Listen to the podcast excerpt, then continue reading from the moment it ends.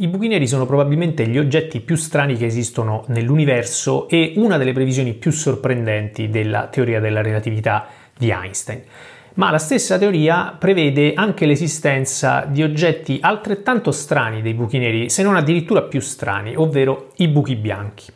Ma cosa sono i buchi bianchi? E potrebbero esistere davvero e hanno qualcosa a che fare col Big Bang? Proviamo a capirlo.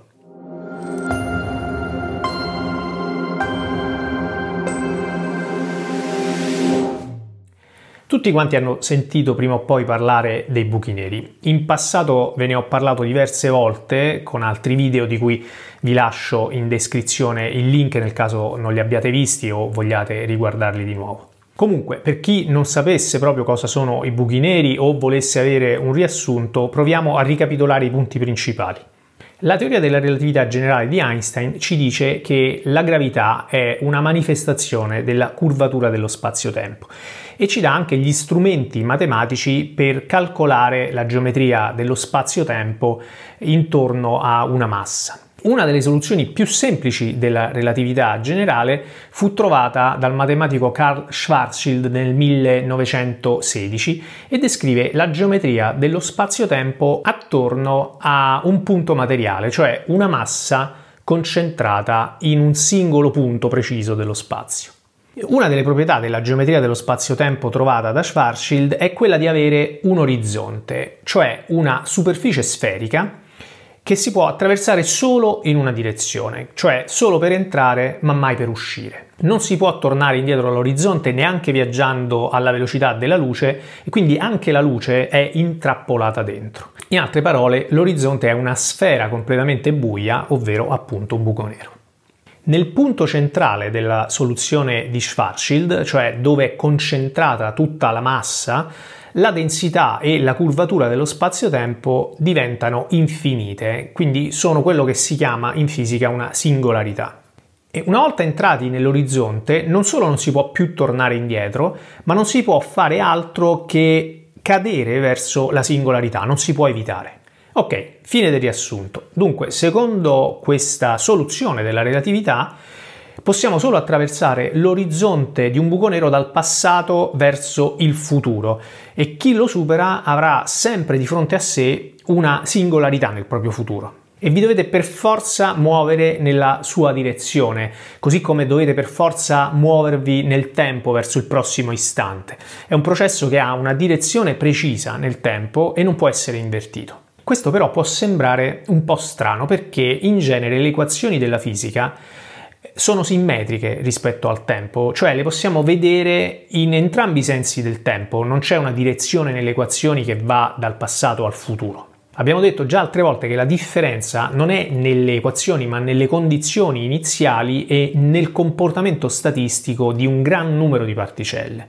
Questa simmetria nel tempo vale anche per la relatività generale. Le equazioni non hanno una direzione prestabilita nel tempo e quindi ci potrebbe venire il sospetto che le soluzioni che descrivono un buco nero non siano complete, che ci possa essere una parte che abbiamo ignorato che ripristina la simmetria nel tempo. Vabbè, la matematica che serve per fare i calcoli è molto tecnica, ma il succo è che quando si analizza per bene la geometria trovata da Schwarzschild, si scopre che in effetti esiste una soluzione perfettamente simmetrica nel tempo rispetto a quella del buco nero. E questa soluzione simmetrica è una specie di inversione nel tempo di un buco nero e viene chiamata appunto buco bianco. Cerchiamo di capire com'è fatta. Allora, sappiamo che nel caso di un buco nero abbiamo un orizzonte sferico che possiamo attraversare solo in una direzione e quindi possiamo entrare ma non possiamo uscire. Qual è la situazione simmetrica a questa?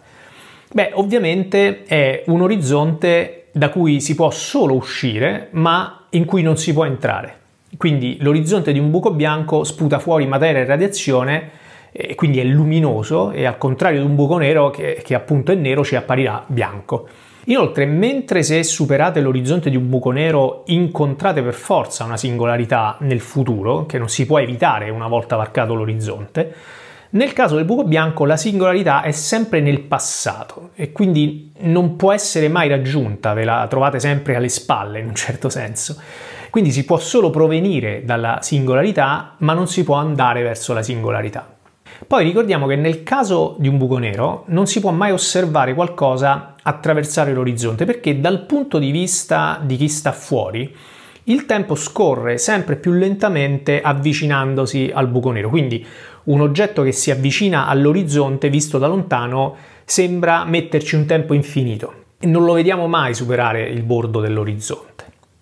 Nel caso del buco bianco, invece, la luce che arriva dall'orizzonte impiega un tempo infinito per raggiungere un osservatore esterno, quindi a rigore un buco bianco sarebbe inosservabile. Quindi abbiamo definito che cos'è un buco bianco dal punto di vista matematico, ma a questo punto potremmo chiederci se possa esistere davvero. Beh, intanto la prima cosa da dire è che la metrica di Schwarzschild è una idealizzazione, descrive lo spazio-tempo nel vuoto intorno a una massa puntiforme, cioè una massa concentrata in un punto senza dimensioni, quindi come abbiamo detto un punto con densità infinita, una singolarità. Però anche se questa è una idealizzazione matematica, la geometria di Schwarzschild è comunque un'ottima approssimazione della geometria dello spazio-tempo attorno a un oggetto sferico qualunque come una stella. Poi sappiamo anche che i buchi neri si possono formare davvero perché se un oggetto sferico collassa su se stesso, restando approssimativamente sferico durante il processo, la situazione può essere ben descritta sempre dalla geometria di Schwarzschild. In altre parole, conosciamo un processo reale che può avvenire nell'universo e che porta alla formazione di un buco nero. In effetti abbiamo le prove che i buchi neri esistono. C'è un video precedente in cui vi parlo di tutte le prove dell'esistenza dei buchi neri che abbiamo raccolto fino ad oggi. Ora, mentre sappiamo che i buchi neri possono formarsi perché esiste un meccanismo fisico reale, ovvero il collasso delle stelle, non c'è un processo analogo che possa formare un buco bianco nel nostro universo. Come mai? Beh, intanto perché la soluzione idealizzata di Schwarzschild, cioè quella in cui appaiono i buchi neri, che è perfettamente simmetrica nel tempo, in realtà descrive una situazione che deve esistere in eterno, cioè una parte della soluzione è un buco bianco che è sempre esistito all'infinito nel passato e l'altra parte della soluzione è un buco nero che esisterà per sempre all'infinito in futuro. Ma in realtà noi siamo in un universo che esiste da un tempo finito, quindi non possono esserci oggetti eterni e quindi si possono formare spontaneamente buchi neri da un certo istante in poi verso il futuro, ma non il contrario, cioè un oggetto che esiste dall'eternità nel passato non è possibile. E nei casi reali, cioè quando per esempio si forma un buco nero a partire dal collasso di una stella, la parte di soluzione che descrive un buco bianco semplicemente non esiste, può essere ignorata perché la situazione non è davvero simmetrica nel tempo. Un'altra ragione per cui l'esistenza dei buchi bianchi sembra molto dubbia è che la loro formazione andrebbe nel senso contrario alla freccia del tempo, cioè violerebbe la seconda legge della termodinamica. Anche di questo vi ho già parlato molte altre volte in passato, ma il punto è sempre lo stesso. Le leggi della fisica non hanno una direzione temporale, quindi in teoria quello che accade in una direzione del tempo può anche accadere nella direzione contraria, però nel mondo reale i processi spontanei vanno sempre in una direzione, cioè quella in cui cresce l'entropia. Perché? Perché l'altra direzione, anche se teoricamente è possibile, è incredibilmente improbabile. Quindi il collasso di un buco nero a partire da una stella è un processo che avviene nella direzione giusta, cioè nella direzione della crescita dell'entropia e non servono condizioni speciali per produrlo, tant'è che si produce ogni volta che una stella con la giusta massa muore ma invece per produrre un buco bianco nel nostro universo dovreste andare nel verso sbagliato, cioè contro la crescita dell'entropia. Quindi la cosa è incredibilmente improbabile al punto da essere di fatto ritenuta impossibile. Per fare un'analogia, la solita analogia, la formazione di un buco bianco sarebbe come eh, la ricomposizione di un bicchiere intero a partire dai frammenti di un bicchiere rotto. Solo che nel caso del buco bianco la cosa sarebbe ancora più improbabile, ma molto ma molto più improbabile. Poi naturalmente non dimentichiamoci che quando parliamo di queste soluzioni matematiche stiamo parlando solo di relatività generale, ma nelle condizioni che abbiamo vicino all'orizzonte o verso la singolarità dovremmo tenere conto anche degli effetti quantistici, però ancora non sappiamo come mettere insieme meccanica quantistica e relatività generale, quindi sicuramente ancora ci sfugge qualcosa e ci sono studi teorici in gravità quantistica che ipotizzano per esempio la formazione di buchi bianchi nel nostro universo a partire dai buchi neri, ma sono appunto idee ancora molto speculative e non sappiamo se siano corrette. Ipoteticamente c'è solo una cosa nel nostro universo che assomiglia in qualche modo a un buco bianco, ovvero il Big Bang stesso. Se guardiamo la descrizione più semplice del Big Bang che viene dalla relatività generale, è una singolarità nel passato, che quindi non potremo mai raggiungere, e da cui emerge materia e radiazione, in realtà tutta la materia e la radiazione dell'universo osservabile emerge dal Big Bang.